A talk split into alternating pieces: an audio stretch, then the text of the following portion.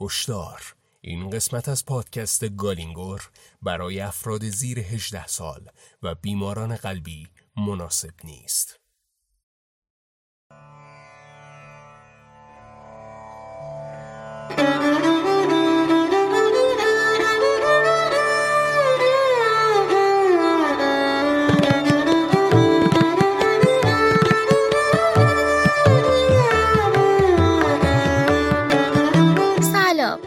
پادکست گالینگوره در این اپیزود ویژه من زهرا و دوستم مهدی قراره دو تا کتاب که خیلی جذاب و متفاوت هم هستن رو بهتون معرفی کنیم و داستانشون رو تحلیل کنیم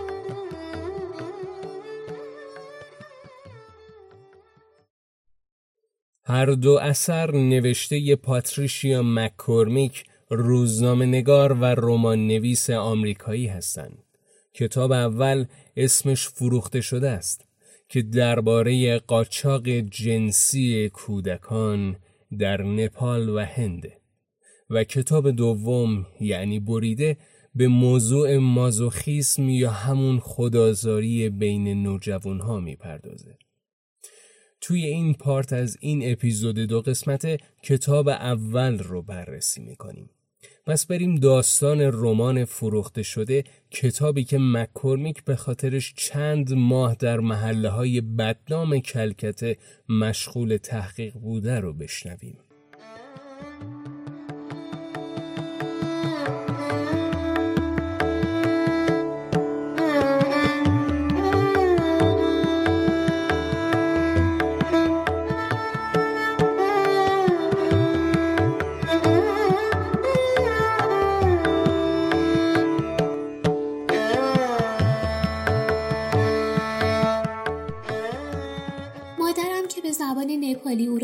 صدا می‌زنم می‌گوید اگر فقط یک فصل دیگر هم باران ببارد سقف خانه ما فرو میریزد مادرم روی نردبان چوبی ایستاده پشت بام کاهگلی را وارستی می کند. من روی زمین ایستادم و لباسای شسته شده را یکی یکی به او دهم که روی تناب پهن کند و در تب داغ بعد از ظهر خشک شود. هیچ ابری در آسمان دیده نمی شود.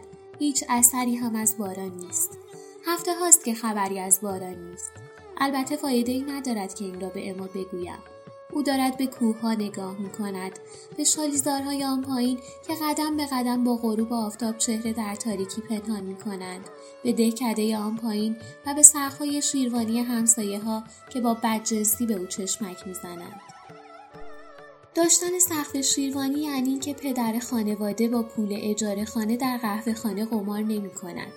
داشتن سقف شیروانی یعنی اینکه خانواده پسری دارد که در شهر و در کوره آجرپزی کار می کند. داشتن سقف شیروانی یعنی اینکه وقتی باران ببارد آتش روشن میماند و بچه ها مریض نمی‌شوند و سالم میماند. به مادرم می‌گویم بگذار به شهر بروم. من هم می‌توانم مثل دوستم گیتا برای یک خانواده پولدار کار کنم و دستمزدم را برایت بفرستم.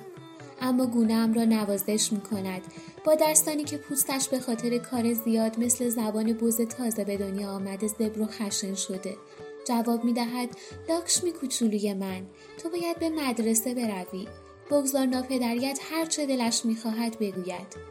این اواخر دلم می‌خواهد به مادرم بگویم که ناپدریم به من همان جوری نگاه می کند که به خیارهایی که جلوی کلبه من کاشتم خاکستر سیگارش را آرام می تکاند و نگاه چپ چپی به من می کند و می گوید باید این خیارها را به قیمت خوبی بفروشی.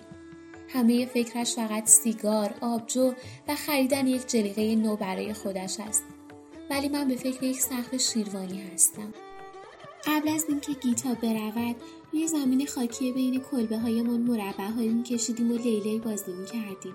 موهای هم را صد بار شانه می‌زدیم و برای بچه های خیالیمان اسم انتخاب می‌کردیم. هر وقت همسر کت خدا از کنار ما میگذشت یاد روزی میافتادیم که سر چشمه ده کرده با تکبر از کنار ما رد شد و باده شکم ولداد و دماغهایمان را محکم گرفتیم. بریدگی های روی نیمکت مدرسه را میساییدیم. قبل از جواب دادن به درس برای خوششانسی. در بعد از ظهرهای طولانی در شالیزارها خم می شدیم و به همدیگر گل پرت می کردیم. یک بار یکی از تکه های گل که گیتا پرتاب کرده بود به پشت سر خواهر بزرگتر و از خود راضی او خورد. از خنده من سرزیر شد. در پاییز وقتی که گله بوسا از علفزارهای هیمالیا پایین می آمدند لابلای علفها و بامبه ها مخفی می شدیم تا کریشنا را دزدکی نگاه کنیم. کریشنا همان پسرکی بود که چشمان خمار گربه ای شکل داشت و من قول ازدواج به او داده بودم لاکشمی دخترک سیزده ساله نپالی شخصیت اصلی کتابه. یکم از نپال بگیم. نپال کشور کوچیکی در جنوب آسیاست. حدوداً 27 میلیون نفر جمعیت داره و متوسط امید به زندگی درش 60 ساله. علاوه بر اون میزان باسوادی مردمش فقط 54 درصده. بیشتر از 80 درصد مردم نپال پیرو آین هندوان و حدود نیمی از جمعیتش به زبان رسمی کشور یعنی نپالی صحبت می‌کنن. البته بعضی زبانهای دیگه مثل انگلیسی هم توی نپال رایجن. با وجود اینکه نپال کشور کوچیکیه، طبیعتش به صورت غیر معمولی متنوع از جلگه های مرتوب، تپه های با دره های حاصل خیز تا بلند در نپال دیده میشن. هفت کوهستان بلند دنیا از جمله قله اورست هم در نپال واقع شدن. اکثر افراد در سرزمین های مرتفع مرکزی کشور زندگی می کنن. جمعیت در مناطق کوهستانی بسیار پراکنده است. نپال یکی از فقیرترین ملت های دنیاست که بیشتر بر کمک های خارجی تکیه داره و بیشتر از نیمی از جمعیتش زیر خط فقرن. نرخ بیکاری در نپال بسیار بالاست و اکثر مردم در جستجوی کار به هندوستان میرن. لاکشمی به همراه مادر و ناپدری و برادر کوچیکش در یکی از روستاهای نپال بر فراز رشتکوهای هیمالیا زندگی می‌کنه. شغل خانواده اون مثل اکثر مردم روستا کشاورزیه. کشت خیار و برنج. البته که بار اصلی این کار روی دوش دخترک و مادرشه. چون ناپدری اغلب مشغول قمار کردن و چرخیدن توی قهوه خونه هاست. بعد از اینکه بهترین دوست لاکشمی گیتا برای کار کردن به شهر رفت تالی یه بز سفید خالخالی و کوچولو تبدیل به تنها دوست لاکشمی شد. پس دخترک شروع کرد به اینکه بعضی چیزها رو برای دوست جدیدش توضیح بده. مثلا اینکه چجوری پاک کردن خونه با پارچه آغشته به پهن ارواح پلید رو دور می‌کنه. یا اینکه بزها چجوری می‌تونن با شاخه های درخت گردو مسواک بزنن. تالی هر روز تا تعطیل شدن مدرسه لاکشمی پشت پنجره کلاس منتظر میمونه تا بعدش هر دو با هم یورت می‌کنن به سمت خونه برن.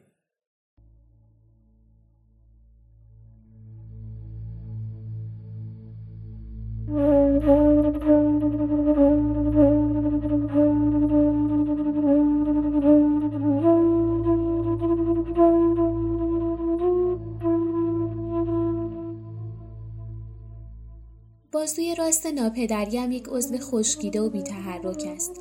چون وقتی که بچه بوده شکسته و برای دکتر و دوا درمان هم پولی در کار نبوده است. بیشتر مردهای همسن او گاهی ماهایی از سال خانه را ترک می کنند تا در کارخانه های شهر و یا در دوردست ها کار پیدا کنند. ولی او همیشه می‌گوید که هیچ کس به یک مرد یک دست کار نمی دهد. برای همین است که هر روز از تپه بالا می رود تا در قهوه خانه ورق بازی کند. درباره سیاست حرف بزند و با پیرمردان چای بنوشد. اما می‌گوید ما خوشبختیم که حداقل یک مرد در خانه داریم. او می‌گوید که من باید به ناپدریم افتخار کنم و از او تعریف کنم. به او احترام بگذارم و از او متشکر باشم که سرپرستی ما را بعد از مرگ پدرم به عهده گرفته است. بنابراین من نقش یک دختر وظیفه شناس را ایفا می کنم. صبحها برایش چای میآورم و شبها پاهایش را میمالم وقتی جوکایی را که در قهوه خانه درباره پسر داشتن و دختر شوهر دادن شنیده در خانه تعریف می کند و می خندد من طوری وانمود می کنم که انگار آنها را نمی شنبم. آنها می گویند که یک پسر همیشه یک پسر می ماند ولی دختر مثل بز می ماند. تا وقتی شیر و کره می دهد خوب است ولی وقتی که زمان کباب کردنش می رسد ارزش گریه کردن ندارد. در کوهستانی که لاکشمی درش زندگی می‌کنه زمان رو از روی کار زنها و غم و غصه اونها تعیین می‌کنن. در ماههای سرد زنها به دنبال هیزم از کوهستان بالا میرن. از کاسه های خودشون غذا برمیدارن و به دهان کودکانشون می‌ذارن و سعی می‌کنن صدای شکمهای خالیشون رو خاموش کنن. این زمان فصلیه که زنها بچه هایی که از تب مردن رو به خاک میسپارن و خاموش اشک میریزن. در ماههای خشک زنها سبد سبد تپاله به عنوان سوخت برای اجاقشون جمع می‌کنن. این زمان فصلیه که زنها بچه هایی که از سیاه صرف مردن رو به خاک میسپارن و اشک چشمانشون خشکیده است. در ماههای بارونی زنها دیوارهای در حال ریزش کلبه هاشون رو کاهگل می‌کشن و برای درمان اسهال بچه هاشون به اونها چای میدن. این زمان فصلیه که اونها بچه هایی رو که نمی‌تونن به درمونگاه اون سمت رودخونه برن و به این خاطر میمیرن به خاک میسپارن. در ماههای خنک اونها غذای مخصوص جشن و آبجو درست می‌کنن. به بچه هایی که زنده موندن روش درست کردن جوهر از آب سیاه درخت گردو رو آموزش میدن.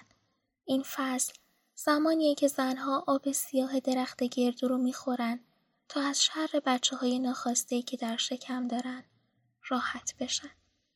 بچه هایی که فقط برای این به دنیا میان تا در فصل دیگه به خاک سپرده شن.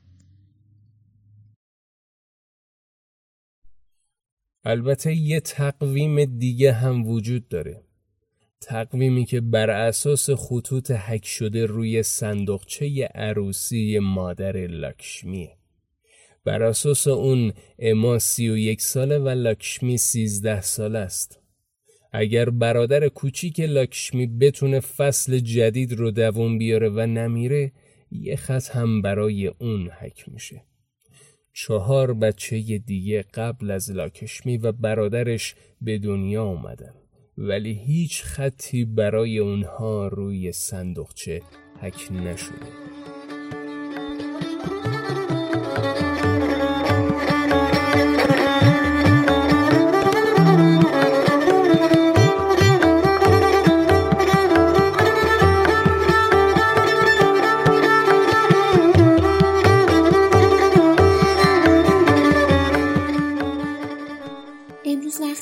بیدار شدم از تغییری در زندگیم آگاه شدم.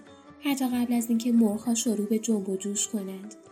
روزها بود که حس کامل شدن در بدنم داشتم.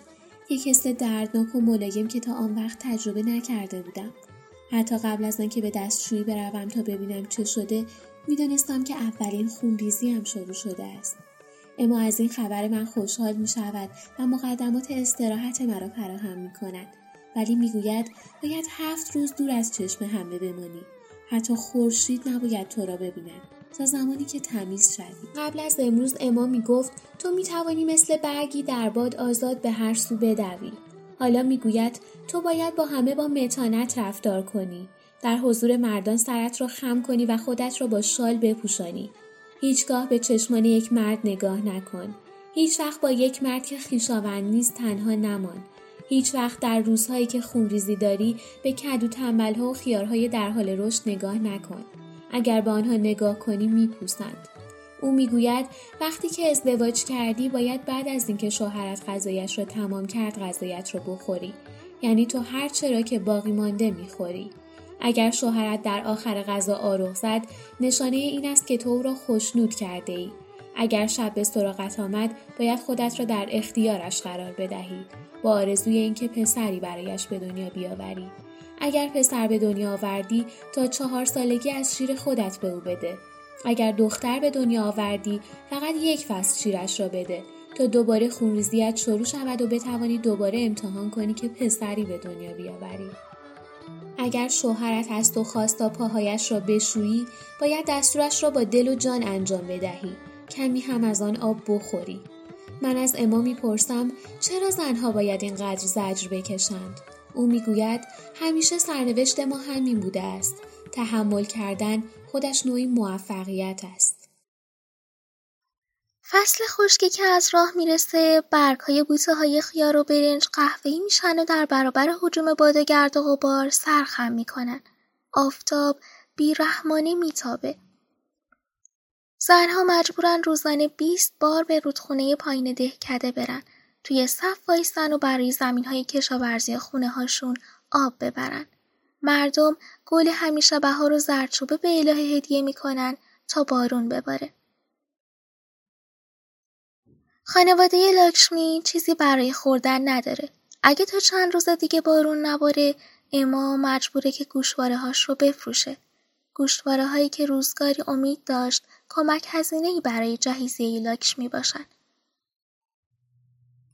در روزهای بعدی کم کم بعضی وسایل خونه ناپدید میشن اما هیچ کس در این باره حرفی نمی‌زنه. شست روز بدون بارون سپری میشه.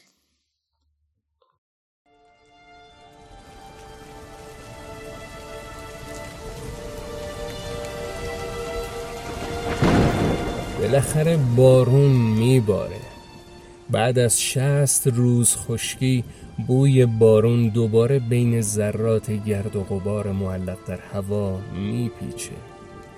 قطراتی که از آسمون میبارن اول کوچیک و کمن بعد قطرات بزرگتر و رسیده تر به زمین تازیانه می‌زنن.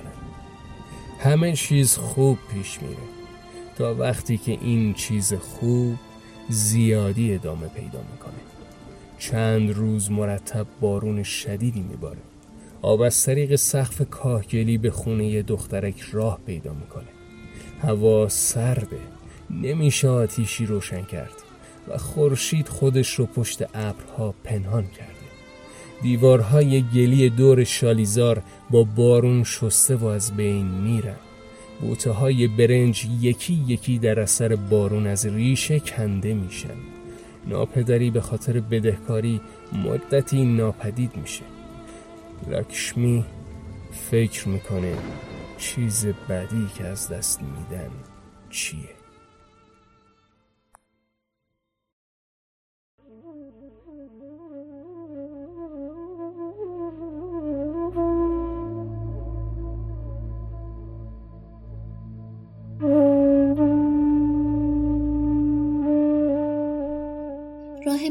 کلبه ما با سیل شسته شده است اما طلبکارها دست دسته به در خانه ما میآیند اولی صاحب خانه است او سراغ ناپدریم را می‌گیرد ولی اما می‌گوید که این بار اجاره خانه را خودش پرداخت می کند.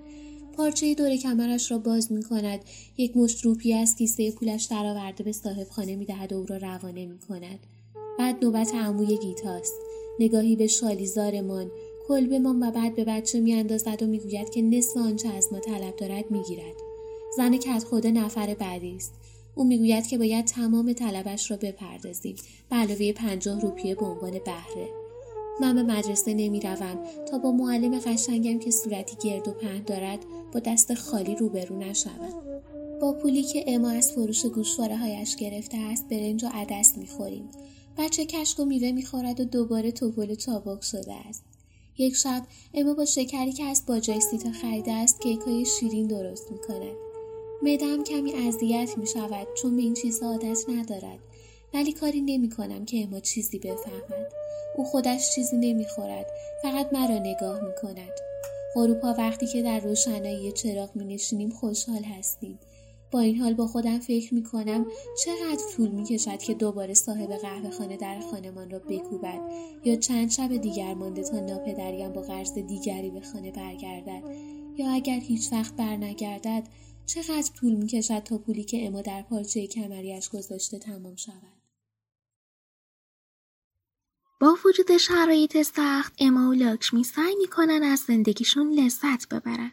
این روزها که ناپدری ناپدید شده شب که میشه اما یواشکی یکی دو نخ از سیگارهای اون رو برمیداره و برای لاکشمی زارت بوداده درست می‌کنه. این شبها اما و لاکشمی تا صبح در مورد آرزوهاشون و زندگی ایدالشون خیال پردازی می‌کنن و حرف می‌زنن.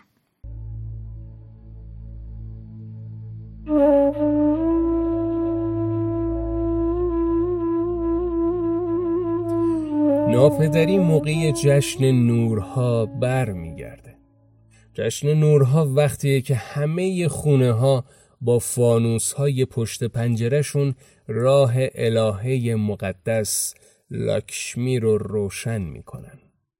الههی که با دیدن چراغها برای مردم خوشبختی برمغان میاره.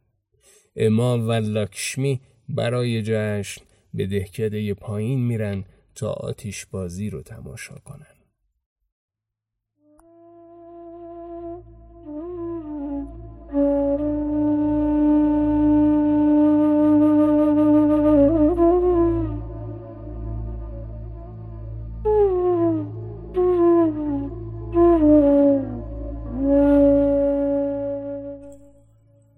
روز بعد باید اما را با یک فنجان چای داغ از رخت خواب بیرون بیاورم. او می‌گوید مریض نیست.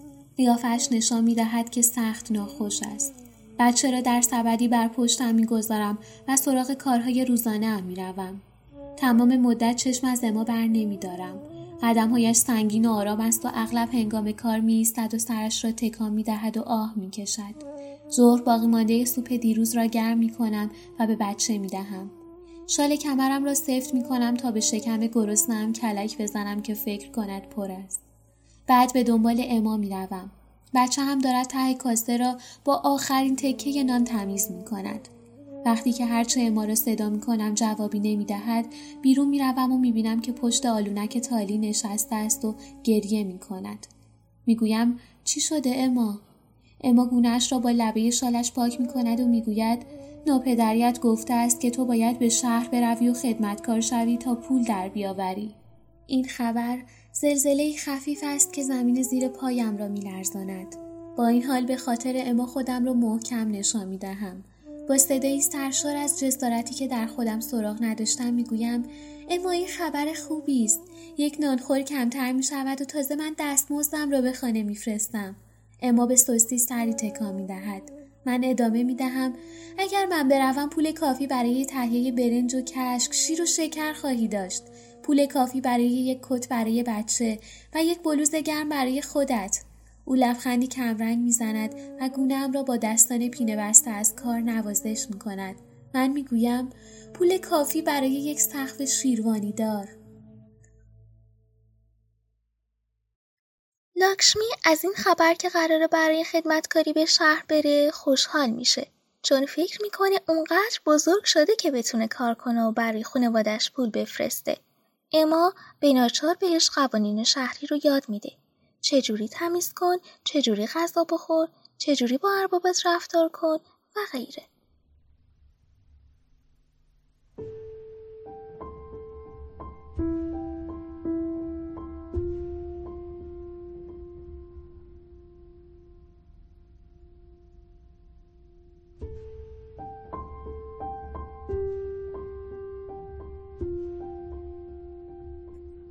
صبح روز بعد ناپدریم مرا به مغازه با جیسیتا می‌برد.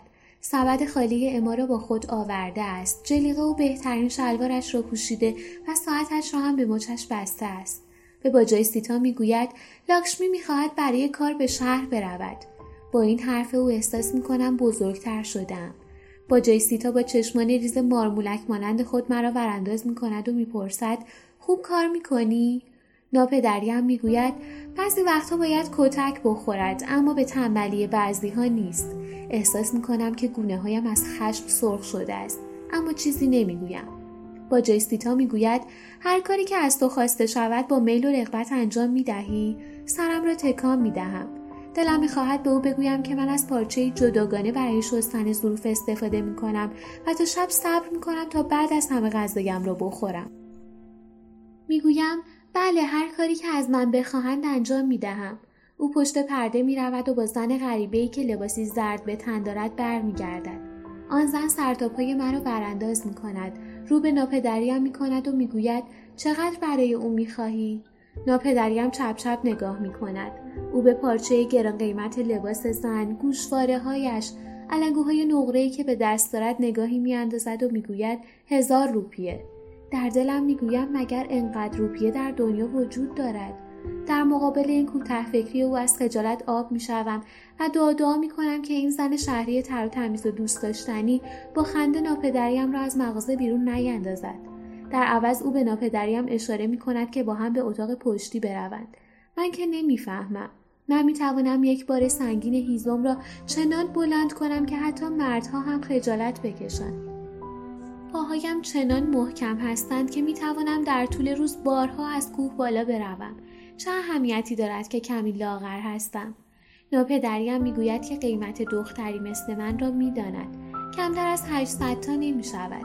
آن زن می‌گوید پس الان نصف آن را می‌دهم و بقیه را زمانی که ارزش خودش را ثابت کرد ناپدریم قرولندی می کند و با هم از اتاق پشتی بیرون می آیند. با جیسیتا یک دسته اسکنس روپیه از شال کمرش بیرون می آورد.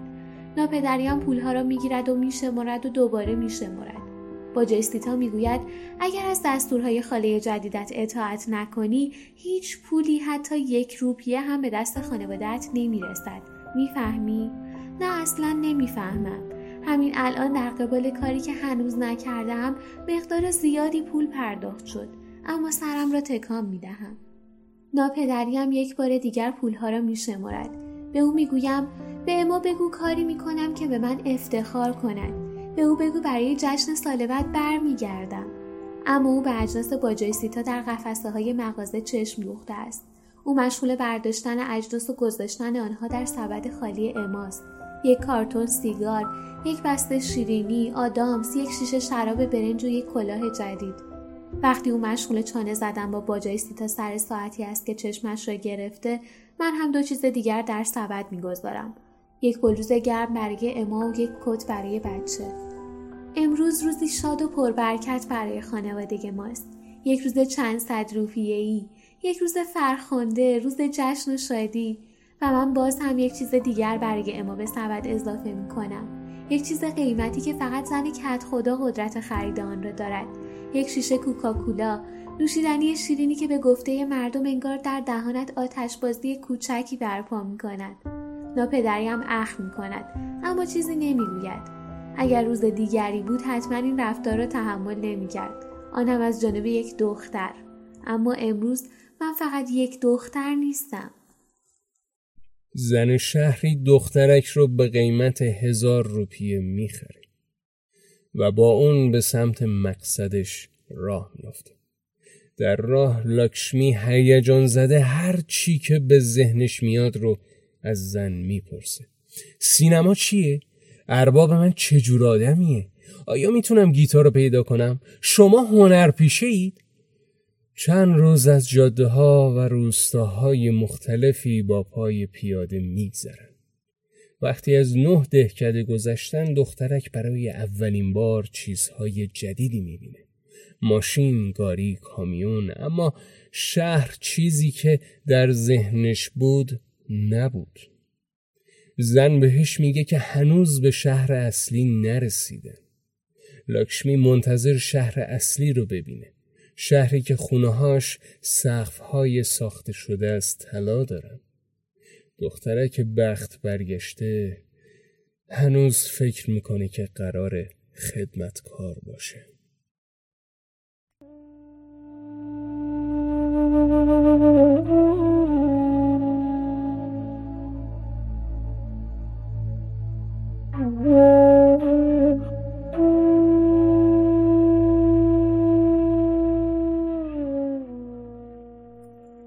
تقریبا از نیم دوجین شهر گذشته ایم و به کلبه عجیب با دیوارهای محکم رسیده ایم که اتاقهای زیادی دارد. به نظر می رسد که در این خانواده زنهای بسیاری با چند مرد زندگی می کنند اما اصلا بچه ای ندارند. خاله مرا به یکی از اتاقها می برد. در اتاق هیچ چیز به جز یک پادری هستیری کثیف نیست. به من می‌گوید آن لباسای چرکت را در بیاور. در حضور دیگری لخت شدن پررویی است پس صبر می‌کنم تا خاله از اتاق بیرون برود اما مثل یک مرغ عصبانی قدقد کنم به من می‌گوید باید تمام عادتهای دهاتیم را ترک کنم لباسی صورتی با پارچه نرم و یک جفت کفش به من می‌دهد می‌گویم برای من است او قرلند کنم می‌گوید که تمام روز را وقت نداریم به گوشه ای می روم. به او پشت می کنم و لباسهایم را در می آورم. پیراهن نرم را از سرم به تن می کنم. به نظر می رسد که لباس جدید تکه پارچه بلند و بی سر و ته باشد. پارچه ای آنقدر سبک و لطیف که با پوشیدن آن بیشتر احساس می کنم لخت هستم تا اینکه لباس پوشیده باشم. خاله مرا رو به خود میچرخاند. صورتم را با دستانم میپوشانم. اما خاله آنها را کنار می‌زند و می‌گوید که من یک بچه دهاتی اعصاب خوردکن هستم. او پارچه را یک دور دور کمر من میپیچد. یک بار دیگر این کار را انجام می‌دهد. آن را میپیچاند و انتهای آن را در پشتم تو می‌گذارد. نمی‌توانم تصور کنم که چگونه می‌توانم با چنین لباس بلند و شلی آزادانه راه بروم یا چگونه می‌توانم با این لباس نازک و شلوول هیزمها را جابجا کنم یا زمین کف اتاق را بشویم. خاله به کفشها اشاره می کند و می‌گوید اینها مال پاهایت هستند.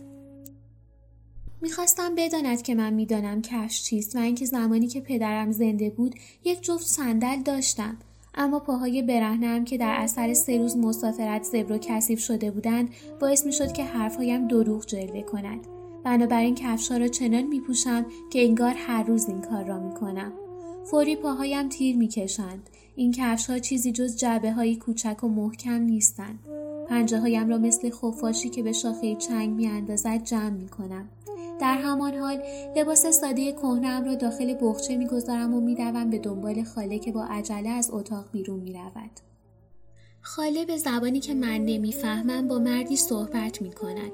برخی کلمات آشنا هستند اما بیشتر آنها مثل همان کلبه ها و مغازه ها که با سرعت هست کنارشون گذشتیم تند و تند ادا می شوند و باعث می شود سرم از سرعت زبان شهری درد بگیرد. به نظرم می‌رسد دارند درباره من صحبت می کنند. مرد که بینیش مثل شلغم است به من اشاره می کند و از خاله چیزی می پرسد. تا آنجا که من متوجه می شوم پاسخ عدد دوازده است. او من و لباس صورتیم را ورانداز می کند.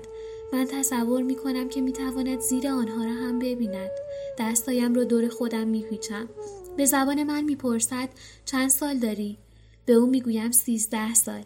او دور من چرخی می‌زند و سیلی به خاله می‌زند خاله که قبلا برای من ملکه با وقار بود به کودکی وحشت زده تبدیل می شود.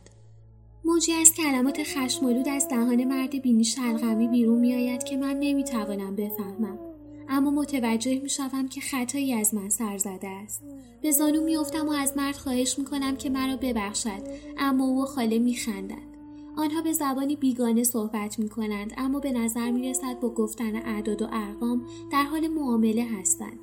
خاله قیمتی بسیار بالا می گوید. مرد توف می کند. خاله رقم دیگری می گوید. مرد بینی شلغمی در پاسخ مقدار کمتری می گوید. خاله بالا می رود مرد پایین می آید. آخرش آنها به توافق می رسند و مرد یک دسته روپیه به خاله می دهد. نمی‌دانم آنها سر چه چیزی توافق می کنند اما این را می‌دانم آن مرد تقریبا پول کافی برای خرید یک گاومیش به خاله می دهد. بعد از بوته های خیار و گوشواره های اما حال لاکشمی تبدیل به چیز فروخته شده بعدی میشه. مرد بینی شلغمی ازش با شیرینی پذیرایی می‌کنه و نکته هایی رو بهش میگه. مرز جای خطرناکیه اونجا آدمهایی وجود دارن که می‌خوان بهت صدمه بزنن. وقتی که داشتیم از مرز رد می شدیم اگه کسی ازت پرسید بگو که من شوهرتم. بعد از مرز پیش خاله بیملا همون کسی که باهاش اومدی میری. دخترک مرد رو امو شوهر صدا می‌کنه. در مرز نپال و هند آرزوها، خانواده، روستها و رویاهای لاکشمی در نپال میمونن و خودش به هند میره. بعد از مرز دخترک با امو شوهر سوار قطار میشه. وقتی قطار توقف موقت و کوتاهی می‌کنه لاکشمی چیزهای عجیبی می‌بینه. مردی که روی دوچرخه پیراشکی میفروشه، زنانی که در گوشه جاده غذای حاجت می‌کنن و دختری رسوا.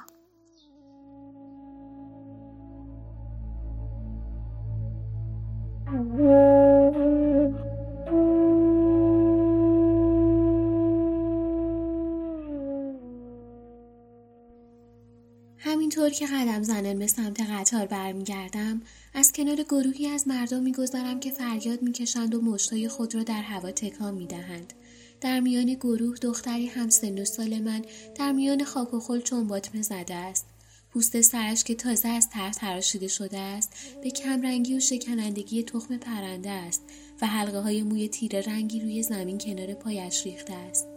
یکی از مردان در جمعیت دستیگارش را جلوی پای دخترک پرت می کند. یکی دیگر به طرف او توف می اندازد. بعد یکی دیگر که پیرمردی چاق با دوملی روی گردنش است یک مشن برمیدارد و روی دخترک می پاشد. دخترک خودش را عقب می کشد و گریه می کند. من امو شوهر را می‌بینم که جلوی جمعیت ایستاده و دارد سیگار دود می کند و با چشمانی آرام صحنه را نگاه می کند. به طرف او میدوم و می‌پرسم چه اتفاقی افتاده مگر دخترک بیچاره چه کرده است که اینطوری تنبیه می شود سیگارش را با پوتینش له می کند و آهی می کشد. جواب می دهد سزای کسی که از دست شوهرش فرار می کند این است و به پیرمرد چاق اشاره می کند که روی گردنش دومل دارد. گونه های شوهر پیر برافروخته شده است. بازوی دخترک را چنگ می‌زند و او را به سوی میکشاند دخترک درمانده پیچ و تاب می‌خورد و گریه می‌کند و پاهایش را روی زمین میکشاند. اما شوهر می‌گوید دختره احمق. من نمی‌فهمم. او می‌گوید با یک نگاه به او می‌توان فهمید که زن رسوایی است. اگر باز هم فرار کند هیچ کس به او کمک نمی کند. به شهر که می‌رسن اولین چیزی که لاکشمی به دنبالش میگرده سقفهای طلاییه ولی فقط با پیکرهای خابیده مردان و زنان و بچه های برهنه و جند پوش روبرو میشه. بچه هایی که گدایی می‌کنن بوی فضولات انسانی کثیفی شلوغی. اما شوهر لاکشمی رو به یه خونه می‌بره جایی که مملو از بوی مشروب و عطره. و دخترانی که با لباسهای رنگارنگ اونجا خوابیدن. لاکشمی فکر می‌کنه که این دخترها الان باید در حال انجام دادن کارهای خونه باشن نه اینکه وقت نهار با لباسهای مخصوص جشن بخوابن. در خونه ممتاز زنی چاق با لباس ساری بنفش نشسته. مرد جلو میره و با زبان هندی بهش چیزهایی میگه. میگه پونزده هزار تا.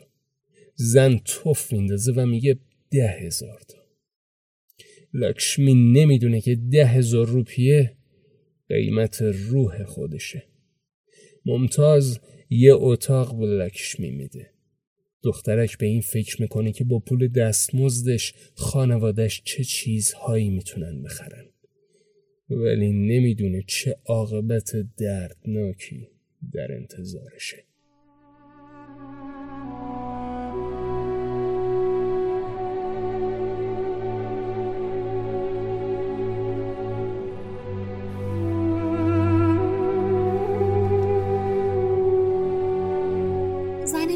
پاسداری بنفش وارد اتاق می شود. دختری با صورت بدقواره از جای خود می پرد و تلویزیون را خاموش می کند. دختر با پوست تیره می نشیند و منتظر می شود. در حالی که بقیه متفرق می شوند، زن چاق با عصبانیت با زبان شهری پرسش از آنها می کند. دختر با پوست تیره می گوید بله ممتاز. دختر اخمالو می گوید نه ممتاز. ممتاز پوست بالای آرنجم را چنان نیشگون می‌گیرد و آنقدر میپیچاند که چشمانم میسوزند تکان نمی‌خورم حتی وقتی مرا رها می کند و به طرف دخترهای دیگر حل می دهد چیزی نمی‌گوید. بعد ممتاز می رود. دختر پوست تیر صورتم را می شوید و دختر نیمه اخمالو موهایم را شانه می زند. آنها حرف نمی زنند. من خجالت می کشم که این دخترهای شهری کاری را برای من می کنند که تا حالا فقط امای من برای من می کرد. می‌گویم چه کار می‌کنید دختر پوستیره می‌خواهد جوابم را بدهد که دختر اخمالو به او می‌گوید ساکت باشد و شانه را محکم لابلای موهایم حرکت می‌دهد در قوطی فلزی را باز می کند و شیشه کوچکی حاوی مایه قرمز بر می دارد. بعد دستم را می گیرد و با مایع روی ناخونهایم نقاشی می کند و دختر دیگر پلکهایم را مداد سیاه می کشد. من می گویم چه شده است؟ آنها جوابی نمی دهند. دختر با پوست تیره همان که درباره تلویزیون برای من توضیح داده بود می‌گوید هیست بعد وقتی که دختر اخمالو از اتاق بیرون می‌رود با زبان خودم نجوا کنم می‌گوید زود می‌فهمی چهره جدیدم رو توی یک شیشه نقره رنگ روی دیوار می‌بینم. یک لاکشمی دیگر به من نگاه می‌کند. چشمان پلنگی شکل مشکی دارد با دهانی قرمز مثل انار و موهایی مواج مثل آن زن کوچک اندام با شلوار طلایی در تلویزیون. به روی این لاکشمی جدید میخندم. او هم میخندد ولی نامطمئن. ممتاز مرا ورانداز می کند. او به زبان مادریم می‌پرسد برای رفتن به سر کار حاضری؟ سرم را به نشانه رضایت تکان می دهم و می‌گویم بله. اما نمی‌فهمم چطور مردم شهری می توانند کارهای روزانهشان را با چنین لباسهای زیبا و کفشهای ناراحتی انجام بدهند. به دنبال ممتاز به طرف راهروی می روم که چند اتاق کوچک در دو طرف آن است. دخترهایی را می بینم که نشسته و پاروی پا انداختن. چشمایشان مثل چشمهای ببر نقاشی شده است. به خودشان عطر گل زدند. بعضی ها به من نگاه می کنند و بقیه اصلا توجهی ندارند. از چند پله بالا می و به یک سالن می رسیم. به اتاقی می رسیم که پیرمردی روی یک تخت دراز کشیده است. پوست او زرد رنگ است با موهایی که در دو طرف گوشه او سیخ ایستاده است. ممتاز با مهربانی با او صحبت می کند. فکر می کنم او مریض باشد. وسط راهرو از اتاق دیگری جایی که یک پرده قرمز رنگ وسط راهروی آن آویزان است صدای ناله ای میشنوم شبیه زوزه حیوانات و مرا به لرزه میاندازد. ممتاز مرا به پیرمرد نشان می‌دهد و چیزی می‌گوید. پیرمرد کف دستش را میلیسد و بعد آن را به موهایش می‌کشد. آنها اصلا توجهی به صدای ناله ندارند. پس از مدتی صدای ناله متوقف می شود و پرده قرمز رنگ کنار می رود و در درگاه اتاق مردی را می بینم که دارد زیپ شلوارش را بالا می کشد. به ناخونهایم که به رنگ قرمز نقاشی شدند و به کفشای تازه هم نگاه می کنم. نمی‌دانم چه چیزی دارد پیش می آید اما یقین دارم که اتفاق خوبی نیست. اصلا خوب نیست. ممتاز به آرامی دستش را به لبه تخت پیرمرد می‌گذارد و به من می‌گوید که نزدیکتر بروم پیرمرد کلمات نامفهومی می‌گوید ممتاز می‌گوید نترس بیا نزدیکتر من حرکت نمی کنم. او به سرعت به من نزدیک می شود و به موهایم چنگ می اندازد و مرا به وسط اتاق می کشد و به سمت تخت خواب پیرمرد هل می دهد. او محکم به من می چستد. دهانش بوی پیاز می دهد و از کناره های آن آب می ریزد. زیر وزن پیرمرد من نمی توانم حرکت کنم و نمی توانم نفس بکشم. من نفس نفس زنان پیچ و تاب می‌خورم لگت پرت می‌کنم و با تمام زورم دستش رو گاز می‌گیرم و او فریاد می‌کشد آخ. میدوم به طرف راه رو می‌روم و از کنار دخترها رد می‌شوم. کفشهایم را در میآورم و به اتاقم. جایی که همه چیز از آنجا شروع شد برمیگردم و لباسهای کهنم را از بخچه بیرون میآورم. لاکشمی به یک فاحش خونه در هند فروخته شده. حالا اون دیگه دختر بچه ایشا در کوه های هیمالیا نیست. دختریه که هر روز به روح و جسمش تجاوز میشه. اول لاکشمی از فاحشگی سر باز می‌زنه و تا جای ممکن مقاومت می‌کنه. به خاطر نافرمانی چند روز توی اتاقش حبس میشه و هر روز ضربه های محکم شلاق روی تنش فرود میاد. پنج روز از خوردن آشامیدن محروم میشه و گرسنگی و تشنگی شدیدی رو تحمل می‌کنه. وقتی که ممتاز می‌فهمه که لکشمی حتی با فشار هم تن به این کار نمیده به ترفند دیگه ای متوسل میشه. به دخترک میگه تصمیم گرفتم بذارم تو زنده بمونی و بعد با یک نوشیدنی لاکشمی رو بیهوش می‌کنه. اینجاست که داستان اصلی شروع میشه. بیشتر در مورد داستان نمیگیم که با ستون اسپویل نشه.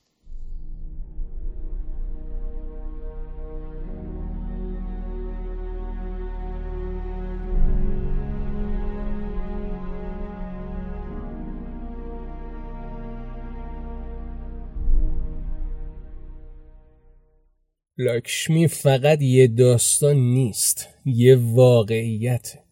هر سال دوازده هزار دختر نپالی مثل لاکشمی به عمد یا از روی ناآگاهی به فاحش خونه های هند فروخته میشن.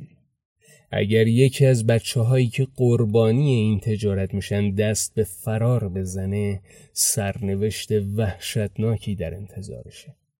یک نفر رو میفرستن تا اون رو پیدا کنه. بعد یا اونقدر کتکش می‌زنن که یه مشکل جسمی پیدا کنه یا موهاش رو از ته میتراشن و بعد برهنه دور خیابونها میگردوننش تا مردم بهش سنگ بزنن. حتی اگر پیداش هم نکنن سرنوشت بدی در انتظار فرده. هزاران کیلومتر دور از خونه. یه دختر بچه شهری پر از خطر جایی که حتی زبون مردمش رو هم بلد نیست. به دخترها میگن که مقداری از درآمد فاحشگیتون رو برای خانواده هاتون میفرستیم. در صورتی که اینطور نیست. صاحبای فاحش خونه ها میگن وقتی که اندازه بدهیتون کار کردید و بدهیتون رو صاف کردید می‌تونید از اینجا برید. اولش این بدهی فقط پولیه که خریده شدن. بعد میگن که سهم فاحش خونه از درآمد، پول غذا، اسکان، لوازم آرایش و غیره بهش اضافه شده. در واقع صاحبای اون مکانها دخترها رو مجبور به فاحشگی برای پرداخت بدهی که هیچ وقت تمام نمیشه می‌کنن. تا حد ممکن از دخترها سوء استفاده می‌کنن و وقتی که به بیماری مقاربتی دچار شدن توی خیابونها رهاشون می‌کنن تا بمیرن.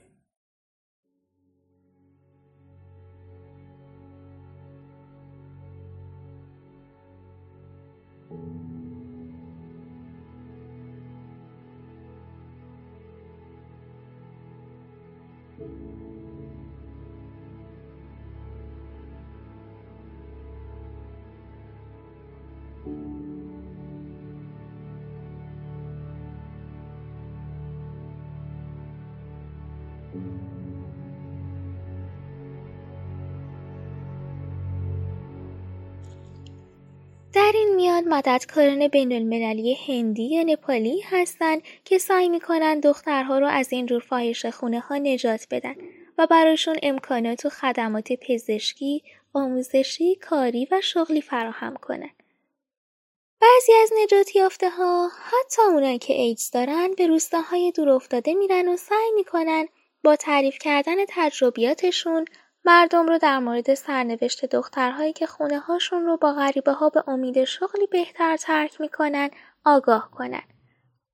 حتی بعضیاشون مشغول به نگهباری در مرز نپال و هند میشن تا دخترکانی که بدون والدینشون سفر می‌کنن رو شناسایی کنن.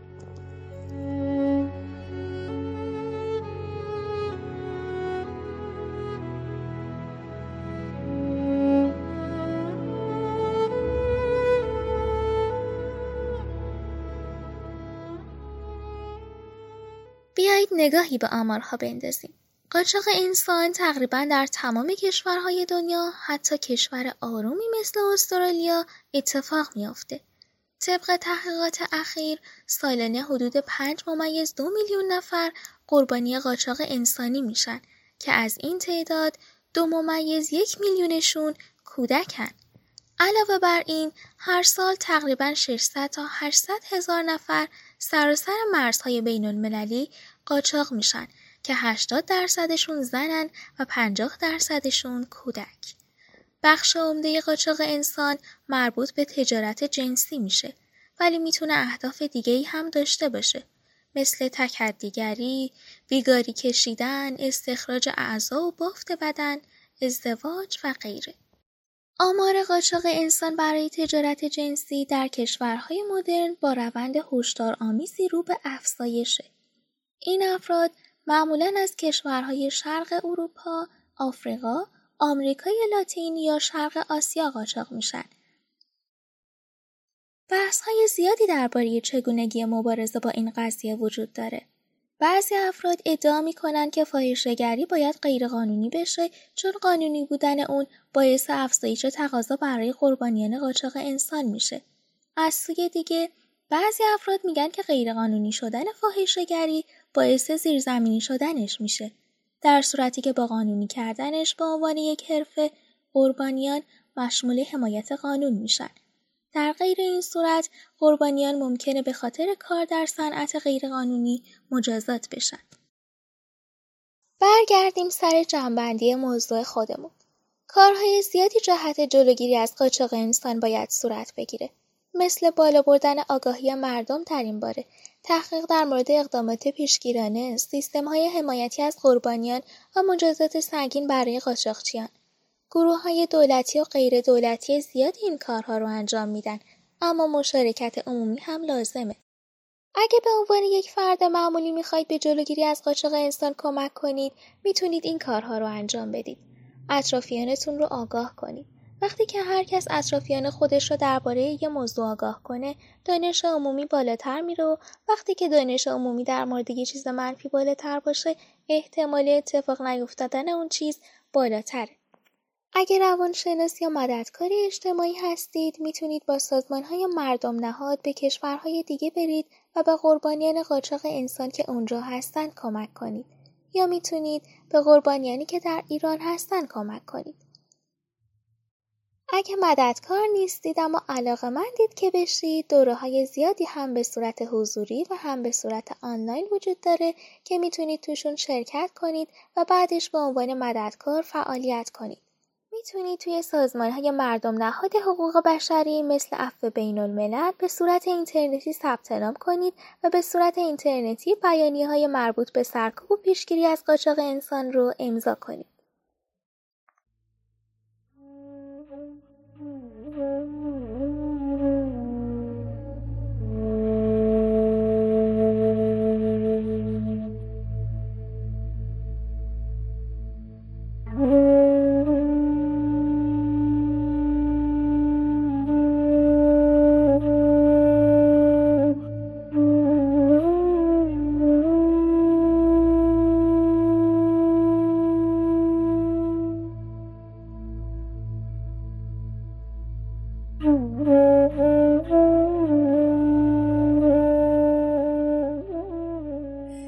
کتاب فروخته شده توسط نشر تیسا و با ترجمه نازنین عباسی و صدف عظیمی منتشر شده. ترجمه بسیار روون و خوشخانه و اصطلاحات هم به خوبی ترجمه شدن. پاتریشیا مکورمیک نویسنده کتاب دو بار نامزد جایزه کتاب سال آمریکا بوده و فارغ و دانشگاه کلمبیا است. مکورمیک در ابتدای کتاب با توصیفات هنرمندانه و شخصیت پردازی خوبش سعی می‌کنه یه ذهنیت مثبت در مورد فضای کتاب توی ذهن مخاطب ایجاد کنه و بعد فضا رو تاریک، ترسناک و غمانگیز می‌کنه. همین باعث میشه که مخاطب بیشتر با کتاب ارتباط برقرار کنه و در حین خوندن بیشتر احساسی بشه. سبک کتاب، موضوع کتاب، سیر داستانی، توصیفات و شخصیت پردازی همه خوبن و این میارها دست به دست هم میدن تا فروخته شده رو به یک اثر خیلی خوب تبدیل کنن. راستی اگر خواستید کتاب رو بخونید یادتون نره که یه جعبه دستمال کاغذی کنار دستتون بذارید. تا حالا تیغ تیز رو روی رگهای سبزابیتون کشیدید؟ جوری که ازش خون همراه با سوزش فوران کنه؟ خوب احتمالا نه ولی بعضی ها این کار رو انجام میدن کسایی که مازوخیزم یا همون خدازاری دارن در پارت بعدی از همین اپیزود که شنیدید سراغ یک کتاب دیگه مکورمیک یعنی بریده میریم اگه دوست دارید با من به یک آسایشگاه روانی دختران نوجوان توی آمریکا سفر کنید و بفهمید چرا مازوخیست ها خودشون رو تیغ می‌زنن منتظر پارت بعدی این اپیزود ویژه باشید. اگه این اپیزود رو دوست داشتید به اشتراک بذاریدش و نظرتون رو در موردش بهمون بگید. تا پارت بعدی فعلا خداحافظ.